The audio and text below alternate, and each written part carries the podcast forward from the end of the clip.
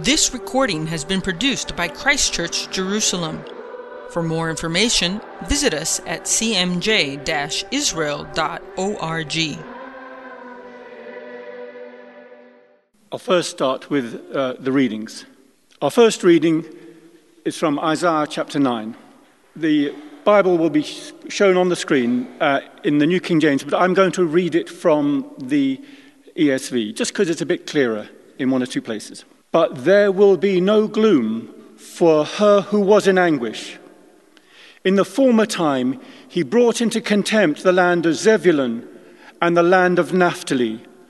But in the latter time, he has made glorious the way of the sea, the land beyond Jordan, Galilee of the nations. The people who walked in darkness have seen a great light. Those who dwelt in the land of deep darkness, on them has light shone. You have multiplied the nation, you have increased its joy. They rejoice before you as with joy at the harvest, as they are glad when they divide the spoil. For the yoke of his burden and the staff for his shoulder, the rod of his oppressor, you have broken as on the day of Midian. This is the word of the Lord. And now I shall read the gospel. And as is our custom, when we hear the gospel of the kingdom, we stand in the presence of the king. Matthew chapter 4, verses 12 to 23. Now, when Jesus heard that John had been put in prison, he departed to Galilee. And leaving Nazareth, he came and dwelt in Capernaum, which is by the sea, in the regions of Zebulun and Naphtali that it might be fulfilled which was spoken by Isaiah the prophet, saying, The land of Zebulun and the land of Naphtali, by the way of the sea, beyond the Jordan, Galilee of the Gentiles, the people who sat in darkness have seen a great light. And upon those who sat in the region and shadow of death, light has dawned. From that time, Jesus began to preach and to say, Repent, for the kingdom of heaven is at hand. And Jesus, walking by the Sea of Galilee, saw two brothers, Simon called Peter, and Andrew his brother, casting a net into the sea, for they were fishermen. And he said to them, Follow me, and I will make you fishers of men. They immediately left their nets and followed him.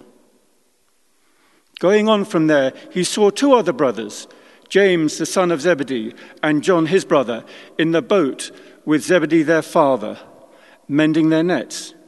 He called them, and immediately they left the boat and their father and followed him. And Jesus went about all Galilee, teaching in their synagogues, preaching the gospel of the kingdom, and healing all kinds of sickness and all kinds of disease among the people. This is the gospel of Christ. Just before we start, let's bow our heads in prayer. May the words of my lips and the meditation of all our hearts be always acceptable in your sight, O Lord, our strength and our Redeemer. Amen. Today, we will be looking at the passage in Matthew 4 which dramatically presents the start of Jesus' ministry in and around Galilee. Now, in the Bible reading, you no doubt noticed that the first reading from Isaiah contains the passage that was quoted in the Gospel reading. So we will look at that as well. Uh, in particular, to clarify the context in which Isaiah was speaking.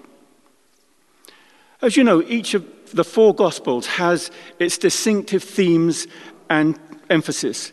And two clear themes in Matthew are how Jesus is the fulfillment of Old Testament prophecy, plus the teaching and the preaching of the gospel of the kingdom. And today's passage has both these aspects well represented. So, turning to looking at verse 12 of our passage, we see that this follows immediately after the story of Jesus' temptation in the wilderness. And Micah, if you can show the uh, reading on the, the text on the screen, that would be helpful. Now, when Jesus heard that John had been arrested, he withdrew into Galilee, and leaving Nazareth, he went and lived in Capernaum by the sea. And the passage we are looking at, and the parallel one in Mark's Gospel, make it seem like we are hearing about the first significant episode in Jesus' ministry, namely the announcement of the gospel, followed by the calling of the first two of the first of the four disciples. But when we look at the other gospels, in particular John's gospel, we can read several stories that actually happened before these events. The key thing to note here in verse 12 is that John the Baptist has been arrested by Herod. But in John chapter 3, verses 23 and 24, we read this, and I'll read it out. So this is John chapter 3. After these things, in other words, Jesus, after his meeting with Nicodemus in Jerusalem, Jesus and his disciples came into the land of Judea, and there he remained with them and baptized. Now, John also was baptizing in Aenon near Salim, because there was much water there. And they came and were baptized for John had not yet been thrown into prison. Now, that last statement there, that John had not yet been thrown into prison, means that all the stories that we have in John's Gospel, from the middle of chapter 1 through to chapter 3 and even to chapter 4, have been skipped over in the account that we read in Matthew's Gospel. That includes the wedding at Cana in Galilee, Jesus' first visit to Jerusalem on the feast of Pentecost, you know, the one when he drew out when he threw out the traders in the temple. And his conversation with Nicodemus in chapter 3, as I said. And it seems likely also that we can include Jesus' conversation with the Samaritan woman at the well in John chapter 4 as he travels back north from Judea to Galilee. And I'll refer to one of the other stories that's missed out when we look at the calling of the disciples later in the passage. But now, re- returning to verse 13, we read, And leaving Nazareth, he came and dwelt at Capernaum, which is by the sea, in the regions of Zebulun and Naphtali.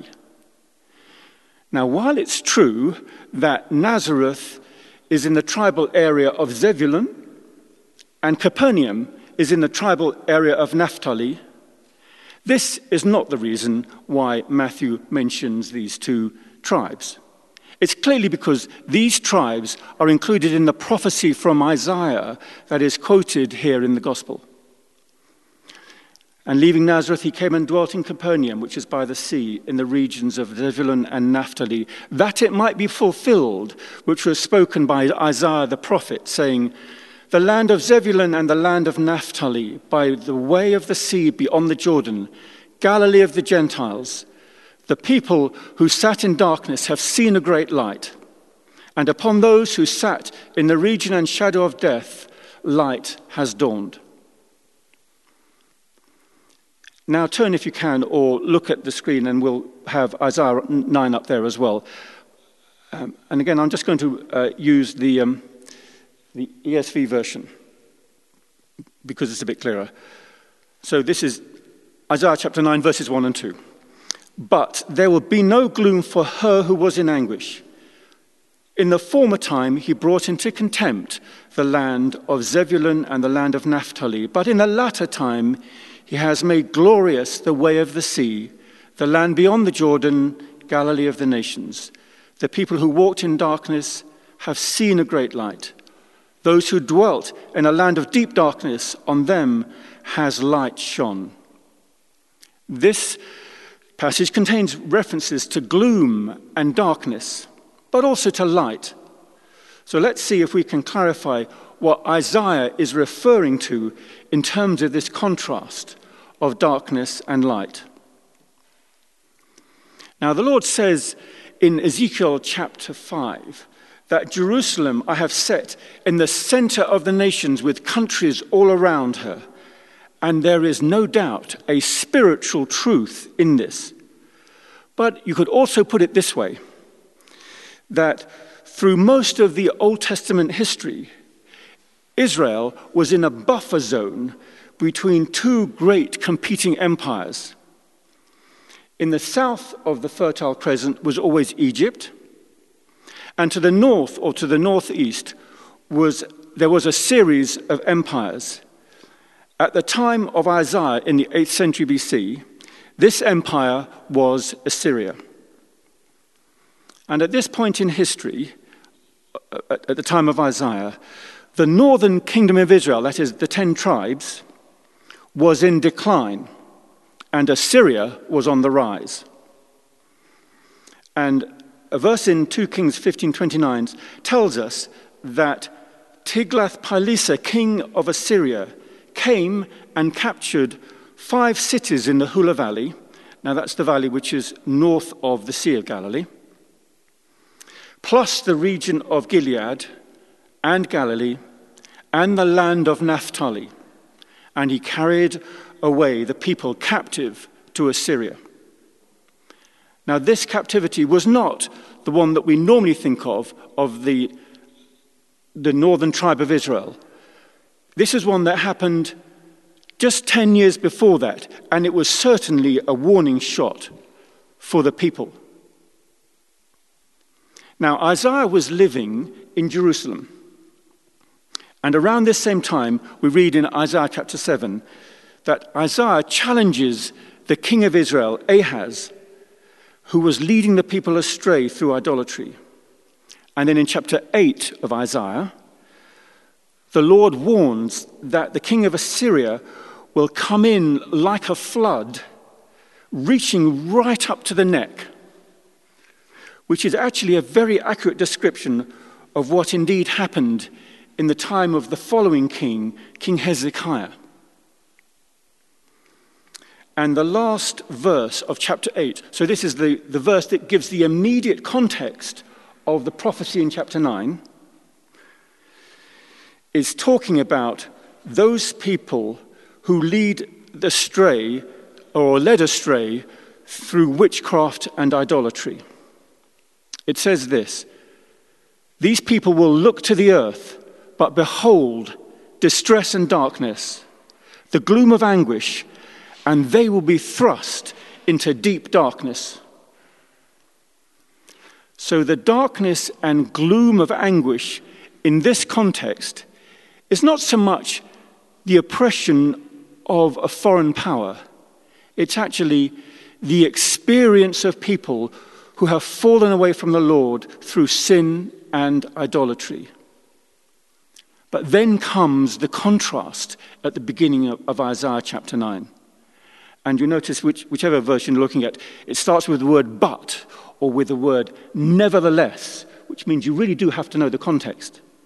So it says, But there will be no gloom for her who was in anguish. In the former time, he brought into contempt the land of Zebulun and the land of Naphtali. But in the latter time, he has made glorious the way of the sea, the land beyond the Jordan, Galilee of the nations. It's slightly different to that, but.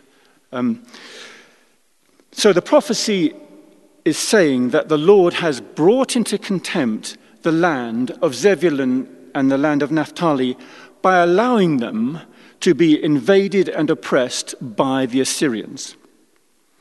But in the latter days, he will completely turn the tables for this region of the Galilee and the Golan. Now, and, and in verses 2 to 4 of this passage, this reversal is described in terms of the people seeing a great light. And in verse 3, experiencing the joy of the harvest. And in verse 4, being freed from the yoke of oppression. Now, notice here in verse 4, that last line, as in the day of Midian. This is referring to Gideon's victory over the Midianites in Judges 6 and 7. Now, perhaps you remember the story. about how he led an army of just 300 men, and that in a space of a day or two, overwhelmed and completely destroyed the Midianite army that was encamped in Israel and oppressing the people. But you also may remember that Gideon was just an ordinary looking guy. No one would have thought that he was capable of greatness. But he obeyed the call of the Lord and gave him the glory and achieved a victory that was unexpected, decisive, comprehensive, and clearly the work of the Lord. Now, who does that remind you of? Let me just say that again. This Gideon, who just really seemed like an ordinary guy, and no one suspected him of greatness, he received the call from the Lord and obeyed and achieved a victory that was unexpected, decisive, comprehensive, and clearly the work of the Lord. I think it's great that Isaiah, of all the stories he could choose in the Old Testament, chose this one to represent what he sensed would be the impact of Jesus in that land and what the ultimate outcome would be, as in the day of Midian. And turning to the Gospels, we see that the land was indeed under the impre- oppression of the Romans and their underlings, the Herodians. But the real darkness came from the oppression of sin and in the, in the lives of the people. And over the coming weeks and months in this church, as we work through Matthew's gospel, we will see many ways that Jesus, through his teaching, brings the light of revelation. And through his acceptance and provision, brings joy to the poor. And by his power, brings freedom from the oppression of the evil one. And Matthew gives us this famous phrase that Jesus used to announce his mission. Repent, for the kingdom of heaven is at hand. Or repent, for the kingdom of heaven is, has come near. But notice, uh, well, in, Matthew, in the previous chapter to the one we read, in Matthew chapter 3, that we read that John the Baptist used the exact same phrase in his preaching, in his announcement of the gospel. Firstly, a quick clarification that I thought most of you will know already. The phrase kingdom of heaven is found only in Matthew's gospel. It comes over 30 times. But the other gospels use the phrase kingdom of God, which means exactly the same thing. But Matthew preserves this phrase, the one that Jesus used, because his intended audience was primarily Jewish. You see, by the time of the New Testament, the word God and the, the sacred four letter name of God were almost never spoken in an effort to never break the third commandment, the one that says, You shall not take the name of the Lord in vain. So the people, under the, the leadership of the religious leaders, used a number of different ways of referring to God. And heaven was one of the most common. Do you remember in the parable of the, um, the prodigal son? He said, I have sinned against you, Father, and against heaven. He meant, I've sinned against God, but that was the way that they, people would refer to God. But there's also a good substitute of these, a good example of these substitute names when Jesus is standing before the high priest in, in Matthew or Mark's gospel. And it says this Again, the high priest asked him and said to him, Are you the Christ, the Son of the Blessed? Jesus said, I am. And you will see the Son of Man sitting on the right hand of the power and coming in the clouds of heaven. Do you see? The power, that is power with a capital P, and that is blessed with a capital B. But these are examples of how realistically, the people would talk to each other and refer to God by a different name that alluded to him. Now, once a year, I do some teaching back in Oxford, England, for the students who come to do a, a one year internship with the church that my wife and I attended for many years. And usually, this group of people includes a theology graduate. And I have certain questions that I reserve for them. And one of them relates to this phrase, kingdom of heaven. I ask them, where does this phrase in Hebrew, Malkut Shamayim, appear in the Hebrew scriptures? It's a bit of a trick question because the answer is that it doesn't appear anywhere. But the reason why John and Jesus could use that very same phrase without any apparent introduction is because it was often discussed and taught about among the Jewish teachers and sages, and had been for many years and many generations, which is why we really need to study and understand the context that Jesus grew up in, the context of the sages and the culture to understand these, these things that are said. I tell my, my students that when you open the New Testament, you don't always realize that when you're reading the Gospels, you're reading a conversation in a different culture. And there are things that are not said that you don't realize, or things that are said in a different way, or idioms used that you might misunderstand. Now, this is not the same when you look at the epistles of Paul, where Paul is making his best effort to explain the gospel or do teaching in a cross cultural way. He is a Jew, but he is reaching out to a Gentile Greek speaking church and he breaks things down and tries not to be misunderstood. But this is not the case with the Gospels. There are so many things that Jesus says that are idiomatic and easily misunderstood. So, this is why it is so important to, to study and receive teaching on this aspect, this rich part, this rich vein of uh, understanding about the New Testament. I mean, the regulars at uh, this church, as well as those who listen online, will know that the topic of the kingdom of heaven or the kingdom of God is one that's spoken about often here. And we make no excuse for this, mainly because it's the heart of Jesus' mission and message. But also because it's been necessary over the years and over the decades to clear up some misunderstandings. And I'll just give one example. Now, sometimes people are taught or assume and partly because of the word heaven, that it relates less to our present experience and more to a future reality. Such that the important thing about the kingdom of heaven is its fulfillment either when we die and go to heaven or when Jesus returns at the end of the age. Now, the kingdom of heaven is sometimes spoken of as now and not yet.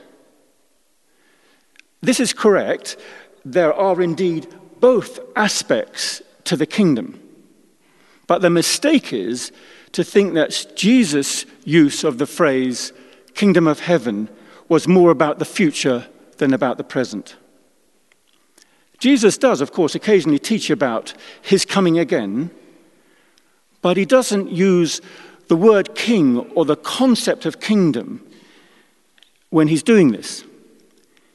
He usually uses his preferred term for himself, which is Son of Man. As in, and I'm going to quote a verse from Matthew 24.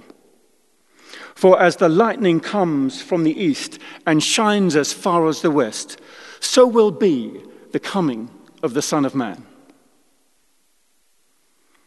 But the one time we do read in the New Testament about the coming king is not the kind of royal entrance that most people would expect. And this is how it goes it says, Fear not, daughter of Zion, behold, your king is coming, sitting on a donkey's colt.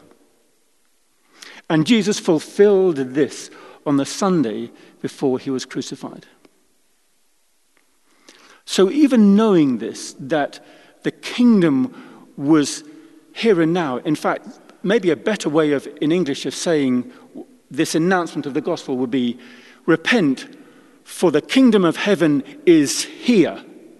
That would be a better way of understanding it. But even knowing that, um, it's easy to slip into the wrong way of thinking about the kingdom. And I've caught myself doing it. This is what happened. The prayer that we know so well goes like this Our Father in heaven, hallowed be your name. Now, this is part of the prayer with my thoughts added. Your kingdom come. Your will be done on earth as it is in heaven. But Lord, looking around this world, we are so far from your kingdom. Lord, may your kingdom come quickly. You see, in thinking that, I made the same mistake of thinking that the, the kingdom was more important, the one that was coming, rather than the one that was here and now. So instead, I try to pray with a different focus, this prayer that the Lord taught us. Just to acknowledge my responsibility for my small involvement in the kingdom. And if I were to put this into words, it would be like this Our Father in heaven, hallowed be your name. Your kingdom come, your will be done in my life here on earth as in heaven. And finally, now let's look at Jesus' calling of the first disciples. This is in the passage Matthew 4 18 to 20. I'll read just a couple of verses. Verse 18 And Jesus, walking by the Sea of Galilee, saw two brothers, Simon called Peter and Andrew his brother, casting a net into the sea, for they were fishermen. And he said to them, Follow me, and I will make you fishers of men. They immediately left their nets and followed him. And the following verses, we read a similar thing that happens with James and John the sons of Zebedee. They immediately leave their family business and follow Jesus. And the way that this is told is very dramatic. But actually, there is more of a backstory which at least helps us understand that it wasn't quite such a shock to the family and friends of the disciples as it might appear. Uh, uh, to explain this, I shall read some verses from John chapter 1. So this is um, uh, John 1 35 to 42. Again, the next day, John stood with two of his disciples, and looking at Jesus, he walked and said, Behold the Lamb of God. The two disciples heard him speak, and they followed Jesus. Then Jesus turned and, seeing them following, said to them, what do you seek? They said to him, Rabbi, which is to say, when translated, teacher, where are you staying? He said to them, Come and see. They came and saw where he was staying and remained with him that day. Now it was about the tenth hour. One of the two who heard John speak and follow him was Andrew, Simon Peter's brother. He first found his own brother Simon and said to him, We have found the Messiah, which translated is the Christ. And he brought him to Jesus. So, did you notice that this passage actually relates to the day after the baptism of Jesus? So, there would have been many months or even the better part of a year between what we've just read and then what we see in Matthew's gospel when Jesus moves from Nazareth to Capernaum and calls the disciples. However, I can understand that the gospel writers want to emphasize the immense impact that Jesus had on those whom he called to follow him. But I think it's good to know also that their hearts were prepared. And in this context, it's also helpful to understand how an itinerant teacher or sage of this time gathered his disciples. All Jewish boys received a grounding in a knowledge of the scriptures, mainly through memorization, starting with the Torah and then on to the prophets and the Psalms. And if they showed particular ability in their teenage years, they were taught the oral traditions and how to engage in, distru- in discussion and debate, i.e., how to ask questions. The talented and studious few could then approach a teacher or a sage and ask to be accepted as a disciple. But Jesus did not operate that way. Remember, he said, You did not choose me, but I chose you and appointed you that you should go and bear much fruit and that your fruit should remain. Peter and Andrew were fishermen. They worked hard both day and night. They couldn't just walk up to and ask this great teacher if he would take them on. They were just not the kind of candidates. They were just ordinary, simple folk. But I think in those months after they first met Jesus, they couldn't stop talking about him. And perhaps they were even trying to work out how they could spend more time in his company. And then Jesus comes and walks by the Galilee and says, Follow me. They immediately left everything and followed him. And they never looked back. Amen. May we too never look back.